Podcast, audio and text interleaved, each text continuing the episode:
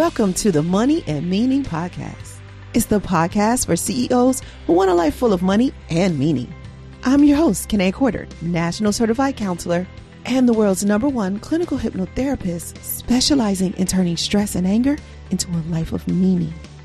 I created a virtual experience that allows me to have private conversations with CEOs that are stressed because they're singularly focused on money. And what I've found in my clinical practice is that if the CEO is stressed, the whole company is stressed. Am I right? But it doesn't have to be that way. And the CEO is stressed because society makes us believe the American dream is one thing when it's just not true. It means different things to different people.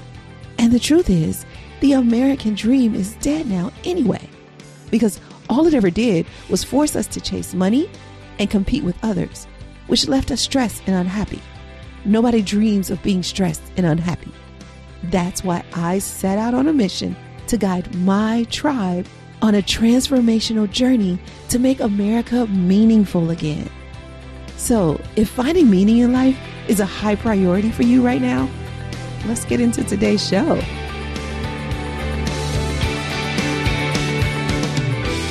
And we're back. It feels so good to be back after a long hiatus. You have no idea how hard a hiatus is for me, but it's needed and we have to do it. So, welcome back, guys, to this edition of the Presidential Experience Podcast. I'm so ready to get back to our search for meaning over money project. Thank you for being here. As I explained in last episode, there are three levels to the search for meaning over money survive, strive, and thrive. And we've been talking a lot about the thrive part of that. Many of our interviews are with CEOs who have gotten past the survive, gotten past the strive, and are in the thrive level. However, I want to make sure we chronicle every level. So today we're going to talk to a CEO in the strive level of the search for meaning over money. This is a CEO conversation with Bobby Bluford. Bobby Bluford is a former collegiate football player from the University of California at Davis, where he majored in economics. He later earned an MBA from Santa Clara University, then spent a decade in corporate finance as a CFO, a chief financial officer for small companies in Silicon Valley. In 2013, Coach Bobby left his desk and office to pursue his passion for helping people become healthier and more confident. Since 2003, he has trained thousands of people hit through his boot camps, sports trainings, and online workouts. Coach Bobby now travels as a motivational speaker, inspiring people to taste the greatness that is their God given right. So, guys, please join me in welcoming our guest today, Bobby Bluford. Hey, Bobby. Hello. Thank you very much for having me, Kene. You're welcome. Thanks for agreeing to do this. We are new friends. We just met recently and we have some things in common, some places that we have been, and now we get to hang out together. Yes, yes, ma'am. Yes, ma'am. Yeah. So thank you for joining us today. And as you may know, our first question is always, what is your idea of prosperity? The question is great, Kene, and it's it's it's robust in that you know I'm going into my I'm finishing up my fifth decade of living, and I've I've like many people have chased this idea of of fulfillment my whole life. So prosperity in many people's minds is comes down to financial success. I don't see it that way. You know, I like to think of it the same way Earl Nightingale talks about it in his books, in that success is the progressive realization of a worthy ideal, right? Framing it in my own words, uh, I believe prosperity lives in the fact or the, the embodiment of becoming what your soul says you should be, becoming mm. what your soul is meant to be. And then, and while using all of your achievements to help others now and into their own future. So in, in my in my view, prosperity is is an an attachment and a connection with with who you're meant to be in the inside. Some of that is is financially connected, but more of it is figuring out what you're meant to do on this earth and then spending every moment of your life chasing that ideal purpose. Mm, yeah, I was wondering. I was going to ask you that. So that that person you were meant to be is, is that equivalent to your purpose in life? Yes and no. So okay. it's it's a to me it's funny because I you know I speak now, and my and my evolution, as you mentioned in my bio, I grew up you know wanted to play football at a high level. That didn't work out, or you know I I went as far as I could, but God. I, I'm so plans. glad you shifted that language. Thank you yeah, God had other plans for me. My whole notion was always to be great. And and I had this vision of myself, even as a young child, a vision of myself communicating and teaching and inspiring people. When I was younger, I thought I thought the avenue to that was going to be as a professional athlete. And I always saw myself as an athlete using that platform to inspire people, especially young people. So even as a youth, I didn't see myself driving around fancy cars and, and having nice houses and, and lots of women uh, as a byproduct of, of football. I saw what that could do for me in terms of helping people.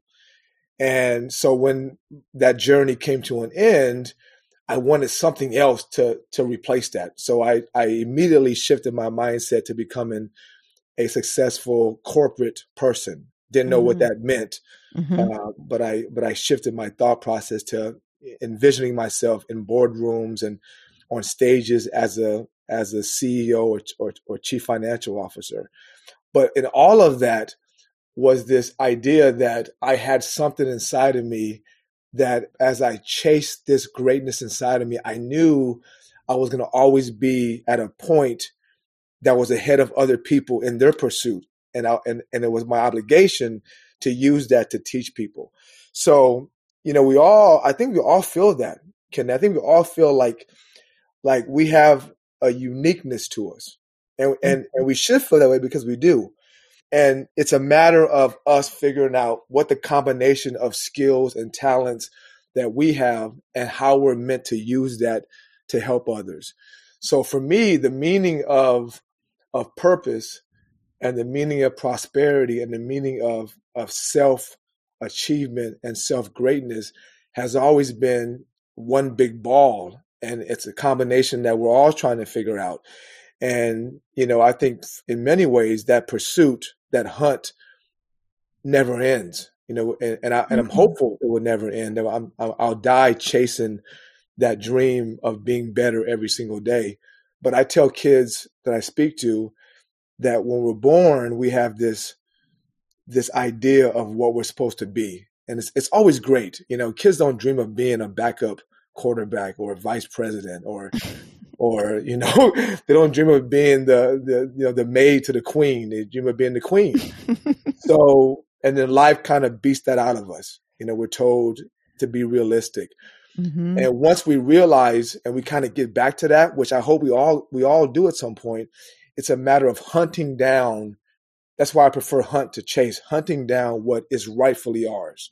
And that's okay. that that vision and that goal and that dream that God put into us at birth that we lost. And now it's our job when we realize that to go hunt that and and recapture it. Mm, yeah. And I, I, I didn't know if you were going to get back to the purpose. You're kind of like me in the sense that you'll go all the way around the corner to go next door because yeah. that's what I was like, is he going to get back to purpose? And you did. I'm so proud of you. yeah, I forgot where I was at.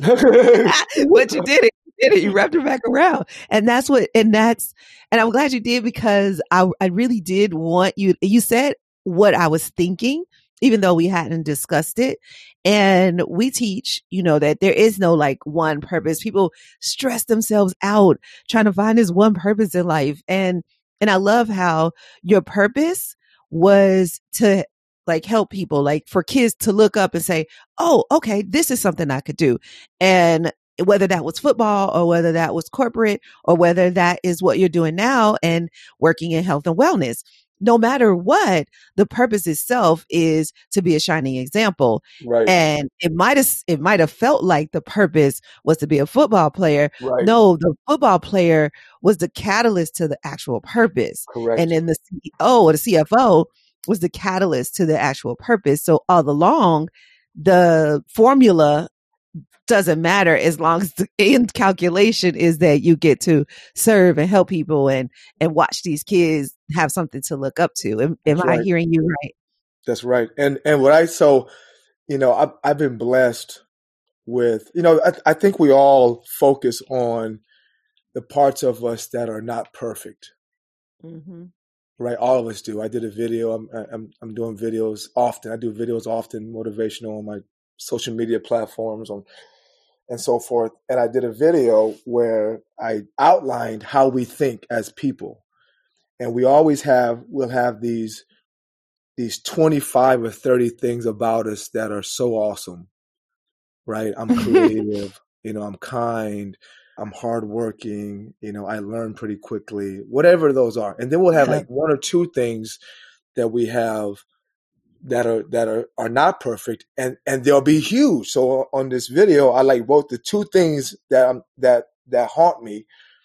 Uh, one of which is I grew up with a stutter, and it, it'll be huge. And then we'll have all these Mm. other things, and they'll be like in tiny print, right? So we so and, and our brains dwell on these negatives, and yeah. what's crazy is is we don't realize that everybody has those Mhm. everybody has the same two lists, the same list of one or two things that they hate about themselves and the 20 things that are awesome.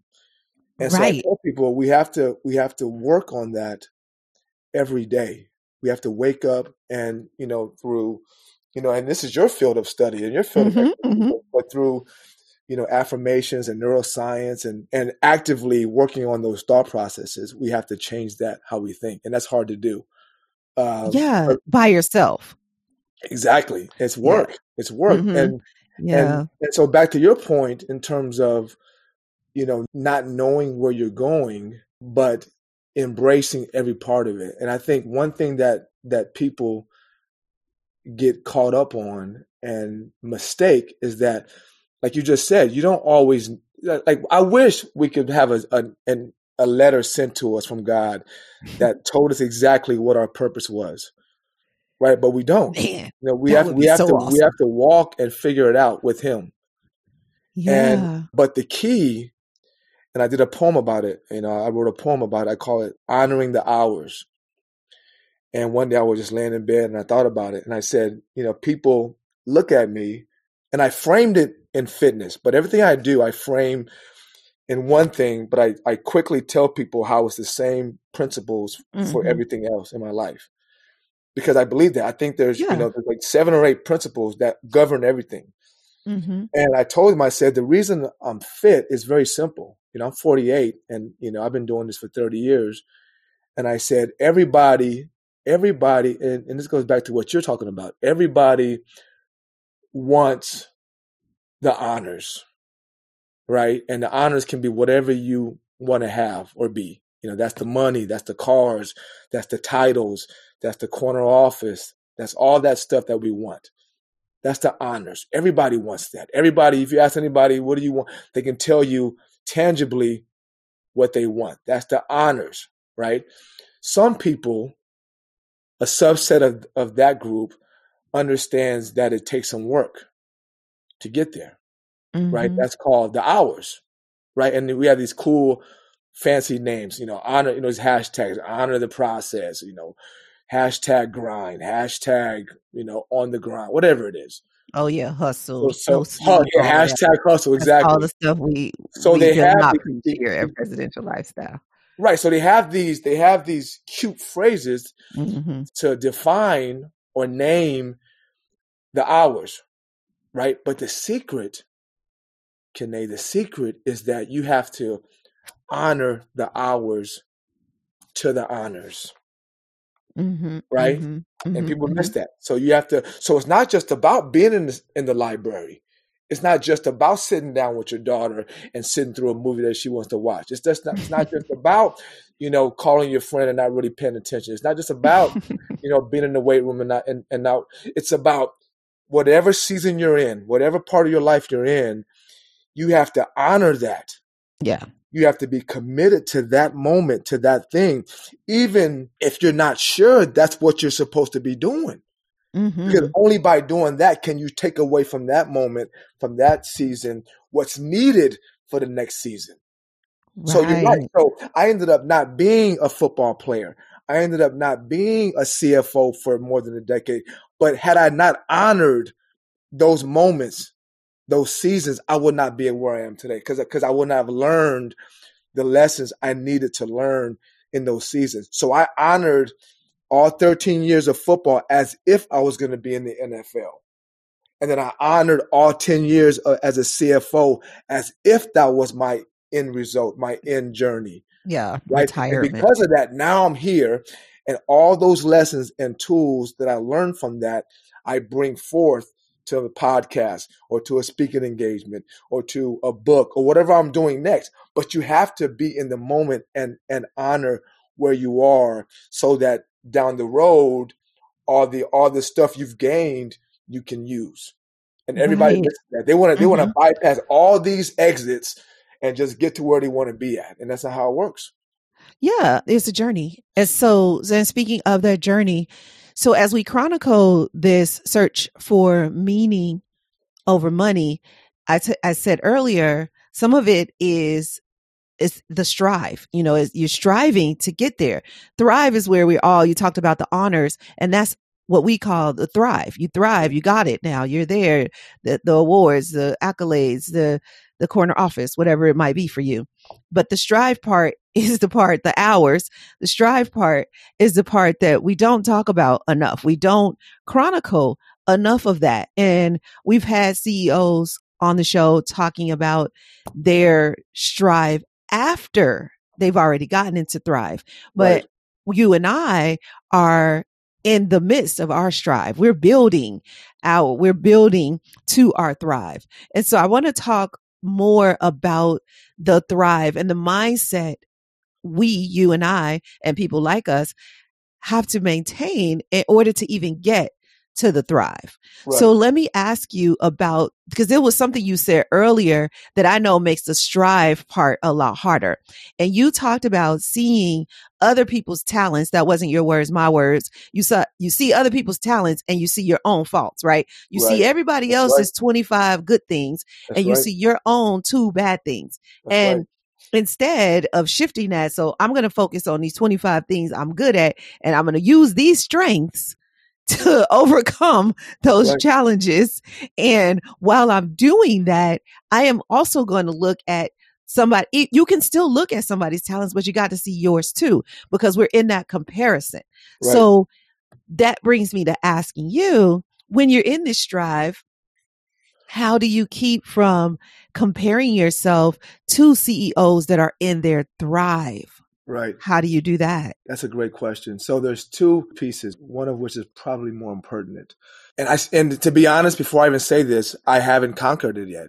Yeah. You know? So people mm-hmm. always say, "Well, how do you get over not being motivated?" I, I don't always get over it. I, exactly. I lose that battle sometimes, right? Yeah, yeah. But there's this thing in baseball called the fallacy of the predetermined outcome. And I always stutter saying that, so I apologize. Fallacy of the predetermined outcome. And basically, really quickly, what it says is if a person, if a, if the, a runner's on first base, he tries to steal second and gets thrown out. Mm-hmm. The very next pitch, if the person batting hits a home run, the layman would say that had the person on first base not tried to steal second, then it would be a two run home run. Mm-hmm instead of a one run home run.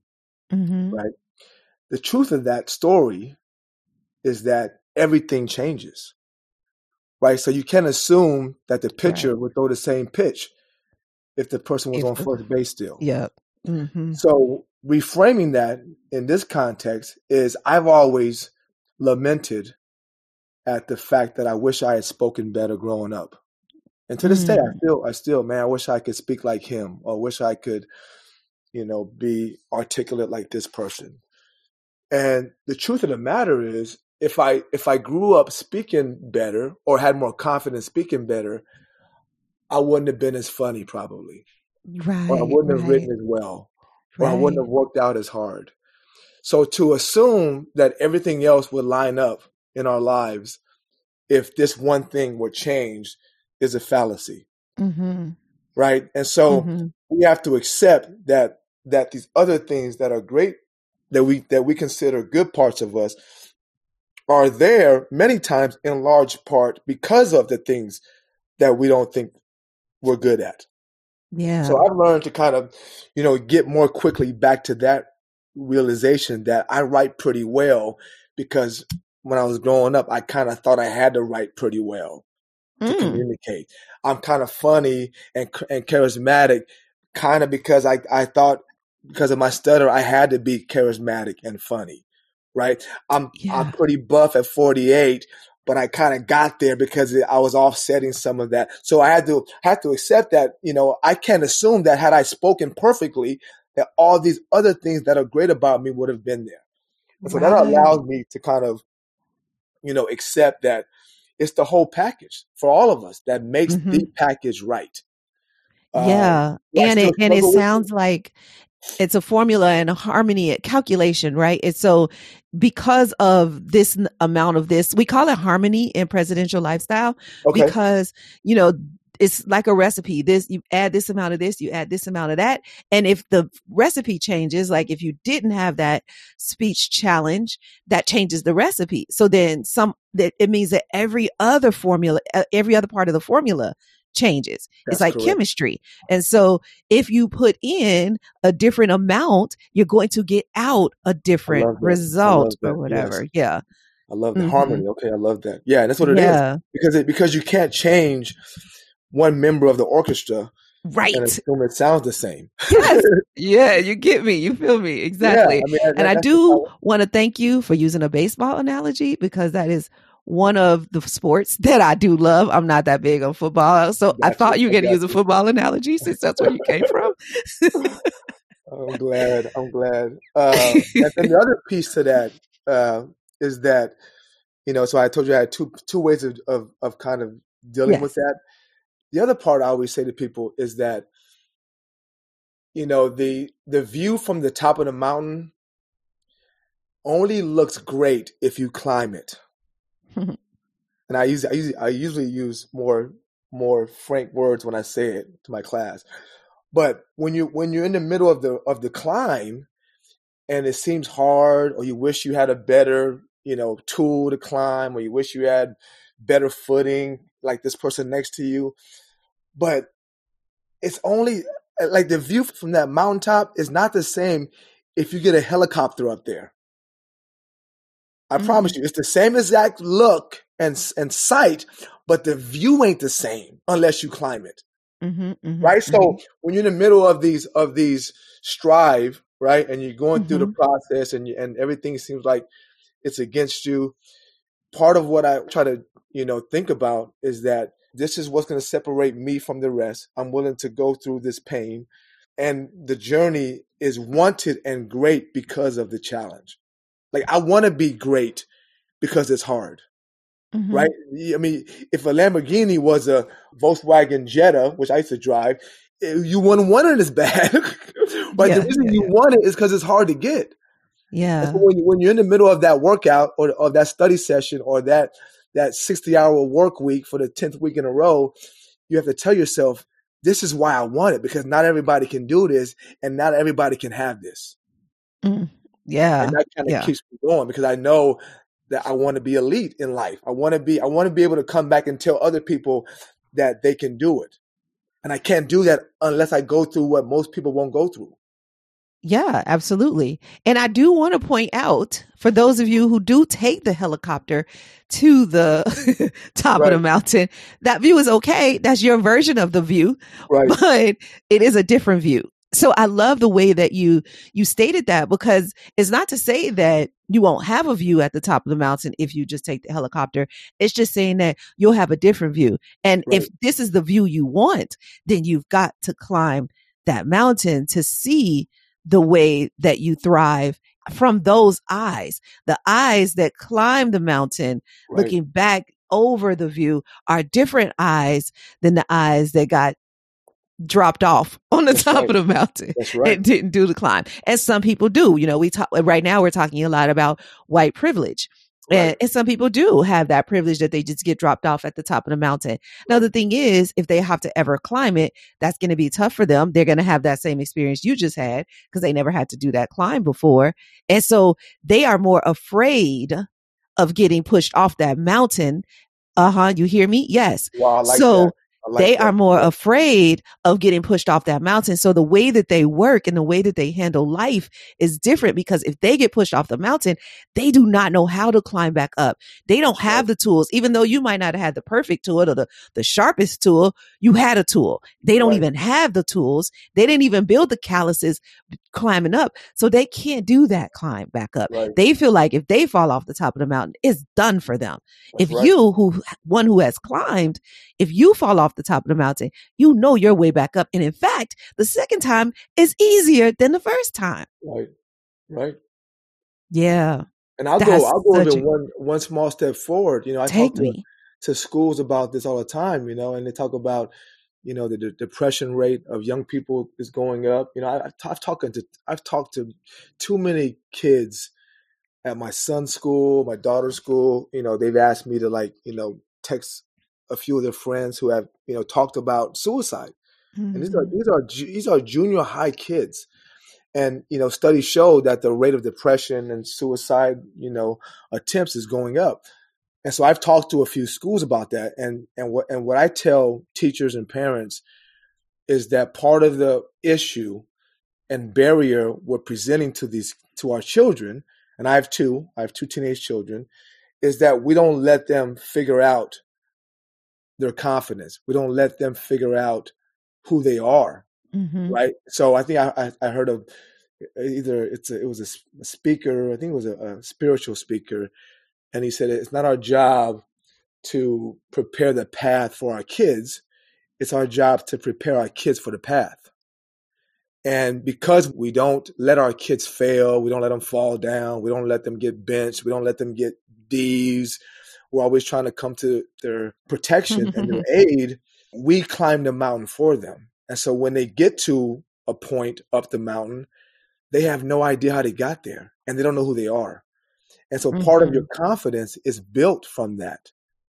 Part of your, and, and like you said, part of who you become, part of your brand, if you will, is carved out and is fortified from the climb. And so if you bypass some of that or you get too much aid in some of that, when you get to the, whatever point you, you, you get to, you don't know who you are.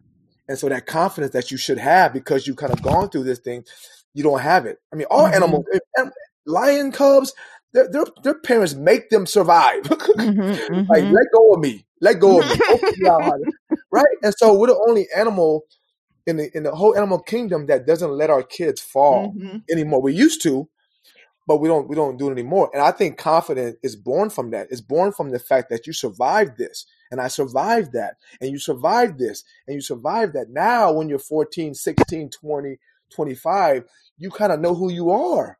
Mm-hmm. Right. So if, if we don't let our kids and ourselves do that, and it's painful, I get it. It's painful. It doesn't feel good. Right. But we have to do it. The Beatles said, money can't buy me love. But guess what? We are all using money to get love. It's true. I'll tell you why I know. I've learned in my almost 20 years of working in the financial and mental health industries that money and love go together, whether we wanted to or not. All of our actions are based on doing what we think will get us the maximum amount of love. Now, later in life, we begin to use money to get that love. From the time we are children, we set in motion a plan to get our parents' love, then our friends' love, Next, our partner's love, and so on and so on and so on. So you see, around age 14, we make a final decision on how we will handle money. And it just so happens that at that same time, we are making a decision on how we'll handle love. You might decide to be a saver. You might decide to be a spender. You may even decide to be a hero or an enthusiast. Wondering what those two are? Take the money mentality quiz. It will reveal how you use money to get love. You don't have to believe me. See it for yourself. Take the money mentality quiz. Go to presidentiallifestyle.com slash quiz and see for yourself. It's free and it only takes like two minutes.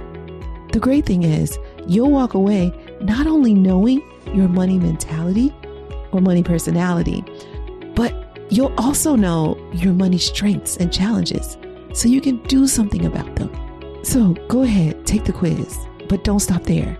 At the end, remember, give me your email address, your best email address, so I can give you some guidance to get enough love and money in your life to make it full of meaning. Go to presidentiallifestyle.com slash quiz. The link is in the show notes. Now, let's get back to today's show. Yeah, I talk about a lot on the show. My daughter is one of those that you, she has to learn her own lessons. And mm-hmm. I wasn't one of those kids. I was like, tell me what to do. Give me the exact blueprint. I will follow it to a T. I do not want to mess up. Like I had to do it without any falls, without any hurt. My daughter's like, nope, I'll fall. I'll hurt. I'll, I'll hit my head. Like she don't even care. But what I, what I love about her, and I say this a lot, she'll come back and she'll learn from her own thing and she'll give you the credit. She'll be like, you know what, Bobby? You was right. I probably should have just listened to what you said, but I didn't. And now I know even better. Right. Right. yeah. And I love that about her. It was hard though. It was really hard going through that with her. But let me tell you what it did. It prepared me as a therapist. It made me a much better therapist because that control had to go away. And I teach right. a course, you know, I teach control the controllable. That's our flagship course. And I should say our flagship conversation. And what I learned mostly I learned that from raising my daughter because she does not want it. She does not want any of your, she don't want you to prepare the path for her. Right. She, she definitely, she just definitely wants to walk that path herself. And it's beautiful to watch in one sense, but like you said, it's so painful. It's like, it is. Oh, I could just make this so much easier for you, it daughter. Is. Right. yeah, it's hard to watch as a parent. Yeah. It's hard to let them fall. Yeah. I want to go back to what you said about teenagers because as a therapist, one thing that I've studied, now I became a therapist years and years and years and years and years ago when I was 13 years old. A oh, wow. girl committed suicide in my, she was in my circle. She wasn't, she didn't go to my school, but she went to a, a friend of mine's school. And so in my brain, I was like, I do not understand why a 13 year old would be that depressed. Like, why would a 13 year old want to kill herself? And she didn't leave a letter, so we don't even really know. Wow. And so my thing was, I'm going to find this out. Like, I'm going to find this out. Now, I got distracted along the way and I did other things, and it took me to 40 years old to become a therapist, but I got here. You know, as we talk about the journey is striving.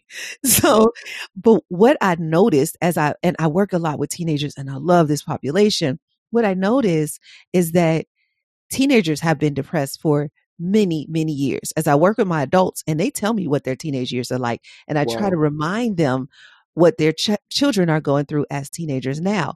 The difference is the reason why the rate of depression appears to be higher is because we're calculating it now. We're counting it. We're mm. paying attention to it. Now we're saying, oh, wait, what's going on with our teenagers? But it was already there. The only reason we now know that the depression rate is so high is because they are taking the next step and harming themselves. They are oh, trying to kill themselves. Right. right. If they weren't doing that, then we wouldn't be able to count the numbers and we just ignore them. Here's the thing. It all goes back to trauma we're not calculating the trauma in our lives. We are ignoring it because of this whole hard work idea.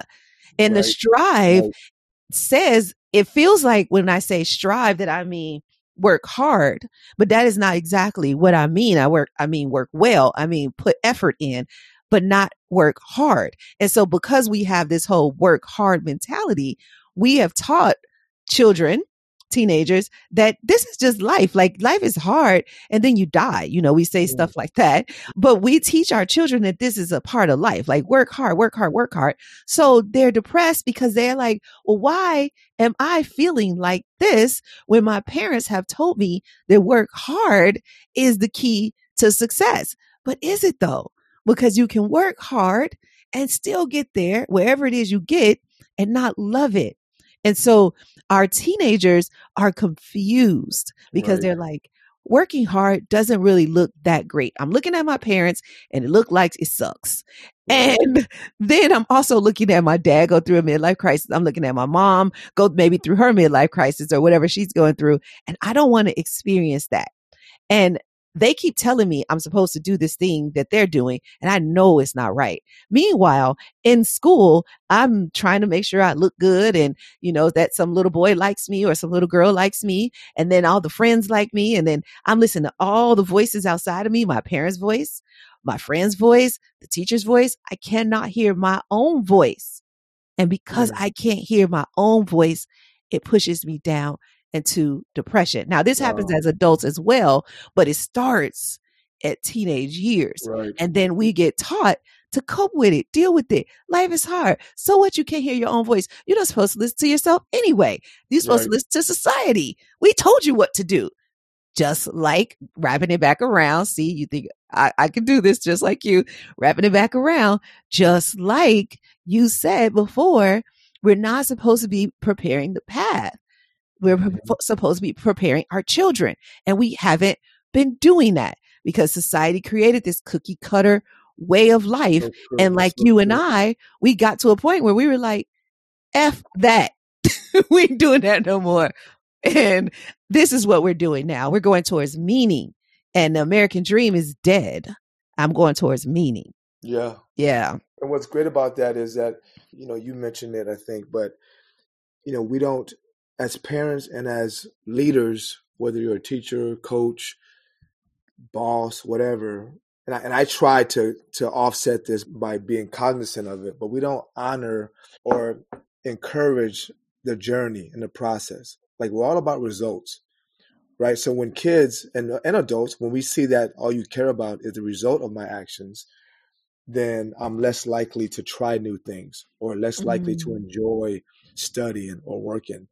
And so I try to make sure that I acknowledge, like on my on my social media, you you, you very seldom will see me post anything about my kids' accomplishments.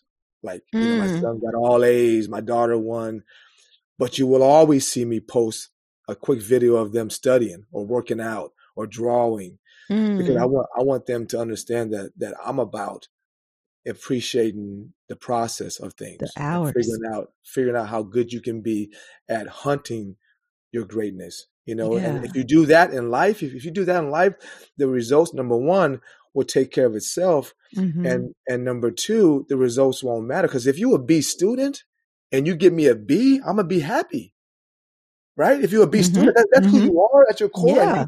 But if you're an A student and you give me a B plus, I'm gonna be mad. Mm-hmm. Right, because, mm-hmm. because I care more about you do your best about, about, what you're doing with what you, with who you are. Right. Right. Exactly. so if you're if you're tapping into who you are and you're enjoying that part of it, then we can all appreciate that. And I think as a society, we too often focus on how many how much weight you lost, you know, what grade did you get, how many points did you score, yep. how much money do you make? And everybody is kind of geared toward that. And you see it on social media. So when kids see that, you know, they're they're less willing to share anything that is not perfect and they're less willing to appreciate a journey that they're not sure will end with success. Yep. Which is the wrong approach. Exactly, because success is in the doing, you know, it's of the being. Exactly. You know, you're you're in it, you're doing it. I remember years and years ago when I was in my twenties and I moved to New York, and I was ready to move back, and so this guy that I was talking to, he said, "Man, I can't believe you're moving back. You know, what are you going to say when people say you failed, you moved to New York, and now you have to move back?" I was like, "I didn't fail. I moved to New York." I know, right? What no, I completed it the first day I got here. What are you talking about? I've been here a year now. like, yeah, I'm more than completed it. I excelled at this. I've been here thir- 365 yeah. days. What are you here's talking my, about? Here's an envelope addressed to me. exactly. and so and and he was an older guy he was probably about 10 or 12 years older than me at the time and he was in his 30s and i was in my 20s and he was like oh i never thought about it like that and i'm like yeah you should start thinking about it like that because right. it can't be about the you know like the top of the mountain or whatever it can't really be about that as much as it's about all the way on the way i studied like you said all, mm-hmm. along the way i did my workout along the way i did my my meditation along the way whatever it is all of that daily routine because that's what's going to make it no matter freaking what whether you're a football player a cfo you know or a wellness coach no matter freaking what that routine is what's going right. to get you to all the different mountaintops that's right. And you control that. And back to what, you know, I have a similar word to yours. I call it controller goals. So okay, you have tell me about goals. That.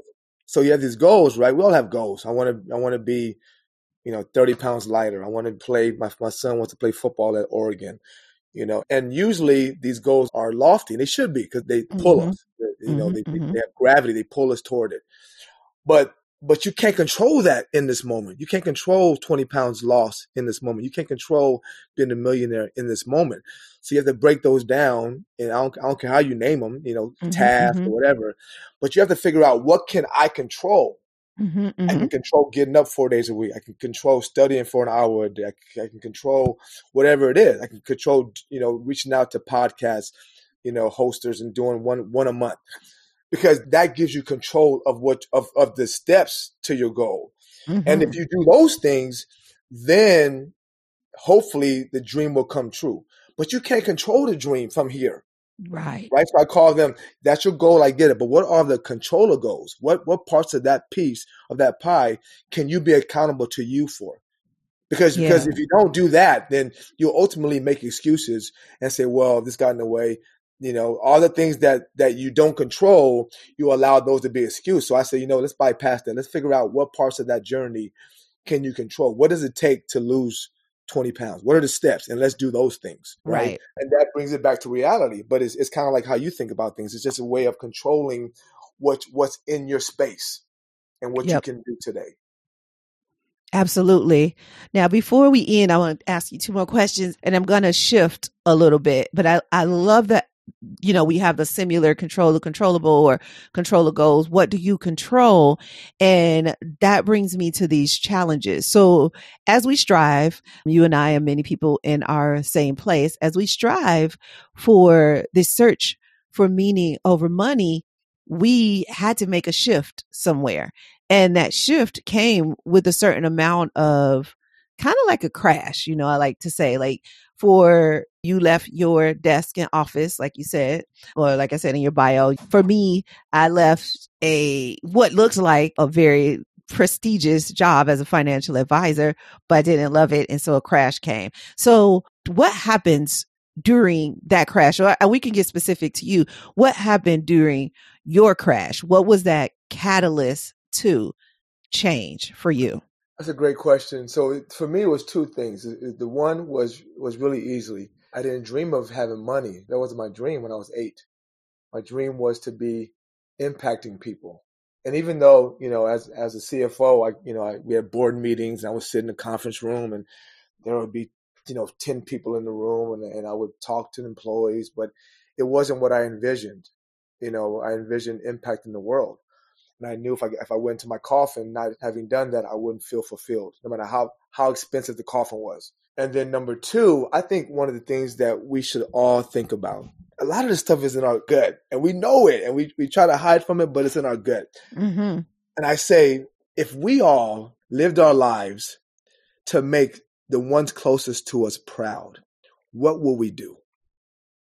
And when I framed it that way, and at the time, my son was four, I believe. My daughter was seven. I said, if I died in 10 years from then, which is about now, what could I do to make them proud of me? And it wasn't money. It wasn't money because the kids don't give a dang about money. Mm-hmm. right? They like stuff that you give them, but they're not walking around saying, I'm proud that my daddy bought me this new pair of Jordans, right? And so, and it's a question that your gut and soul has to answer for you. Yep. But I promise you, if, if the person that I'm talking to or who hears this sits down and really thinks about it, it ain't about the vacation you bought them. It ain't about the, the, the car you gave her. Cause if you say, if somebody asked her, why are you proud of your dad? I promise you it won't be because he buys me stuff. Mm-hmm, So mhm. if if you can't answer that question about people who love you, like your children, your spouse, your good friends, then you're not doing what you should be doing. Now it might still Mhm. include making money, right. but you have to find a supplement to that because at the end of the day, you know, and I, and I always say, you know, we all have five or 10 people in our lives that impact us. Let's say it's 10. In our whole 75, 80 years of living, there are 10 people in our lives that, that shift our, our trajectory, hopefully in the right direction. It could be a janitor, it could be a teacher, it could be, hopefully, you know, two of those are your, are your parents, but it could be anybody. And so for my, my dream of, of, of my vision for me is when I die, I want to be one of those 10 people for as many people as possible. Mm, I like that. And That's- people have to live their life like that. So again, if you answer those two questions, you know, how how can I make my people around me love me? And how can I be one of those 10 people that impacted people for as many people as possible? And if you answer those honestly to yourself, I promise you it will have nothing to do with money. Yeah. And that's just kind of how so that, mhm. that's that's kind of how I when I crashed, that's what I asked myself. Those two questions. And neither of those answers contain a title that says CFO in it. Right. Yeah. Good point. So before I ask you our last question, moving from there, so you strive, you survive through that catalyst and you find this new shift in this new version of success. But with that comes certain challenges and barriers. You know, I know for me, the biggest challenge right now that I'm experiencing is building the proper team to to grow this company. What would you say is a challenge that you are experiencing ju- during this strive part of this search for meaning over money? It's easy. It's self-limiting beliefs. Okay. I mean, it's very simple. For me, it's very simple because we get, you know, the older you get, you know, that tape recorder in our head gets more and more fortified, right? So, Mm-hmm. you know, you have to actively work on the barriers that prevent you from walking into your purpose. And, you know, the older you get and the, the more removed you are from your true essence as a, as a human, the harder it is. So that's easily my biggest barrier is figuring out how to get these, you know, thoughts about why I can't be what I want to be out of my head. You know, because there's no because Mhm. because you put yourself in a box, and CFO was an easy box, football was an easy box, but it's a box I wasn't meant to be in. And so Mhm. now that I'm trying to get into my correct box that God made for me, I'm still inclined to keep a leg in the other comfortable boxes. Yeah, you know, and he's like, "Get that leg out of there! Come on, I need your whole Yeah. body in here." so it's uh you know i think many people go through that they want they, they feel the, the the need to do something you know maybe start a nonprofit or or volunteer or something or write a book and they just this voice tells them you know that they shouldn't do it or can't do it and i think that's a barrier that many people face yeah, I like that. So I said I had one more question, but I need to add a question before I ask you our last okay very important question. And the question that came up for me while you were talking was what have you sacrificed on this journey? You know, what have you sacrificed to get to the thrive? Or another way to say that is like, what have you had to, because of your priorities, you know, you prioritize, what have you left behind, you know, basically? Right. no that's a great question so this again it's pretty easy for me so i watched that docu series with michael jordan and the bulls Uh huh. and in it he said a quote he said there's a cost for leadership or something like that There- there's a cost to leadership and for me you know my wife and kids you know they could have had more vacations they could have had more Mm. more fun but you know i tell my wife and my kids, I didn't come to earth to have fun. I think none of us did. I mean, I don't think about. If you think oh, about I don't know about that. Oh, well, okay, uh, we, we can discuss it, but let me reframe before I get in trouble. Yeah. You know, I just, I, you know, I just don't think of. Well, maybe this is a reframing of what you think fun is. or what Yes, we yes. What we think fun is. There you go. But you know, so I don't drink and party. I don't. I mean, I, I- was younger once, but I ne- I've never been drunk. I've never. But I just think that when you think of Martin Luther King and, and Bill Gates and and Albert Einstein, I don't really envision them spending a lot of time on weekends hanging out and, and just passing passing the hours. You know, we all get 168 hours a week, and time is limited.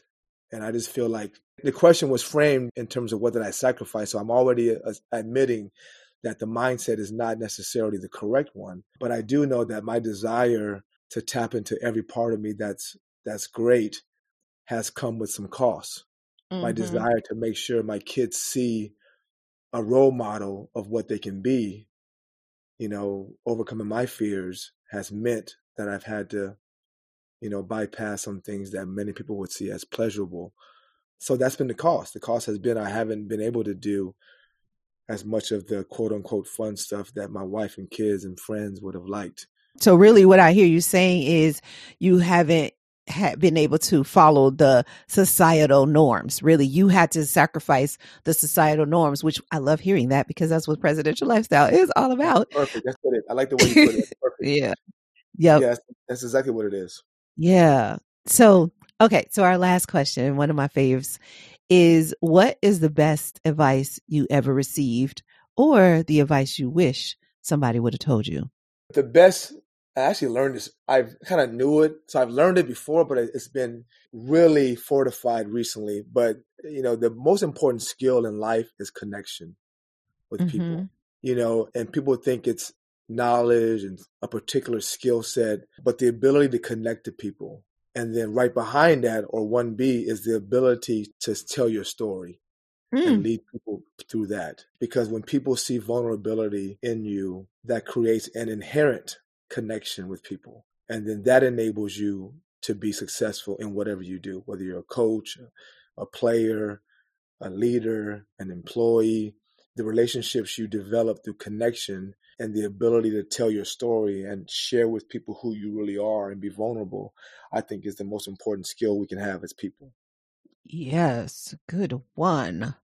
And on that note, can you please tell the people how they can connect with you, how they can keep hearing more about you? And, you know, you talked about that connection. I think you do that really well. And so I think people are going to want to connect with you. So how can they do that?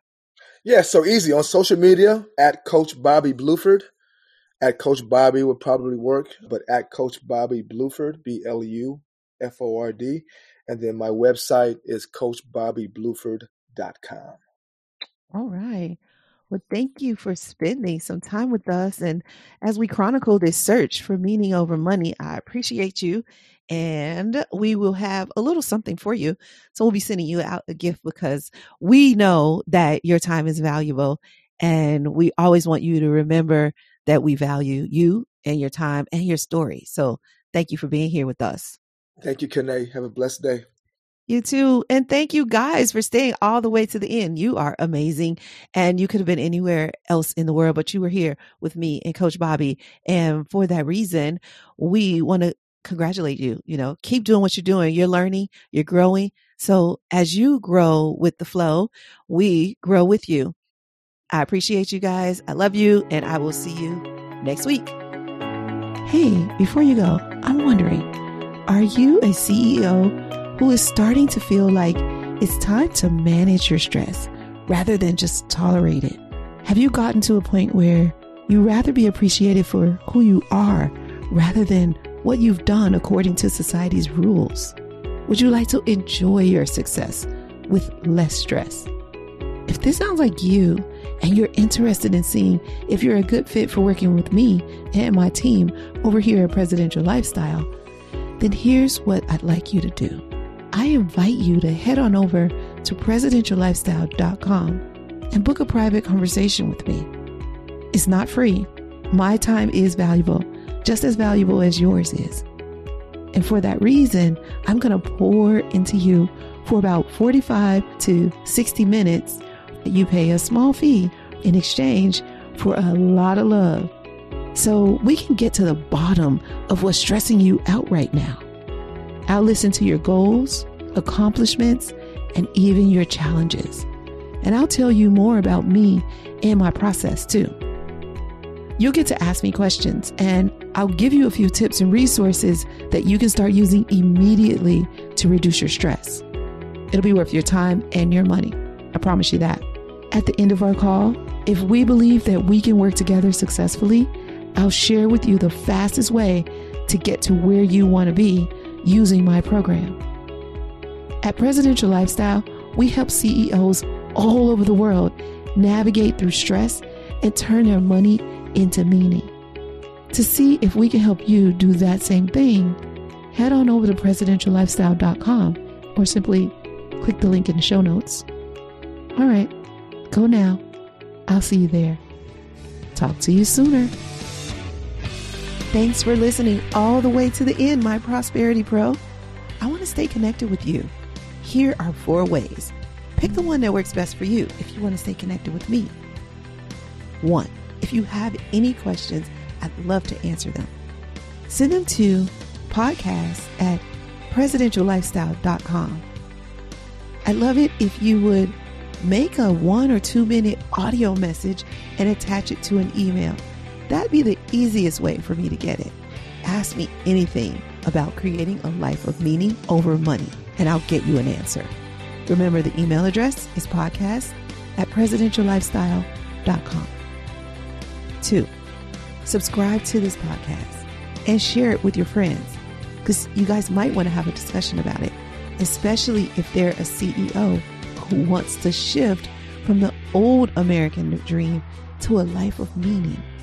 Three, we try not to have any sponsors on this show unless they are truly in line with our values. I mean, really a good fit. So that means we fund this podcast ourselves. I'd like you to take a look at our resource page to see if there's any products or services that we recommend that are right for you. If not, no worries, maybe later. If so, please use our affiliate link to purchase. Thank you in advance for doing that. You are such an amazing person. Okay, four and last. If you want to know what's happening over here at Presidential Lifestyle and you want us to email you the update, then go to presidentiallifestyle.com slash blog slash now. And you'll see the current updated blog for the week, but You'll also see a link to subscribe to that blog. We can email it to you if you like. That's presidentiallifestyle.com slash blog slash now. Don't worry, you don't have to remember that link or any links. They're all in the show notes. Oh, and I forgot to say, if you're enjoying this podcast, go ahead and leave us a review and tell us how much you're enjoying it. And now for the legalese. This podcast is not to replace professional counsel. The best advice is from a professional who knows you and your specific situation.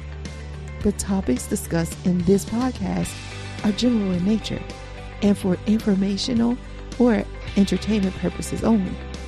We encourage you to meet with a professional that you can discuss your specific situation with.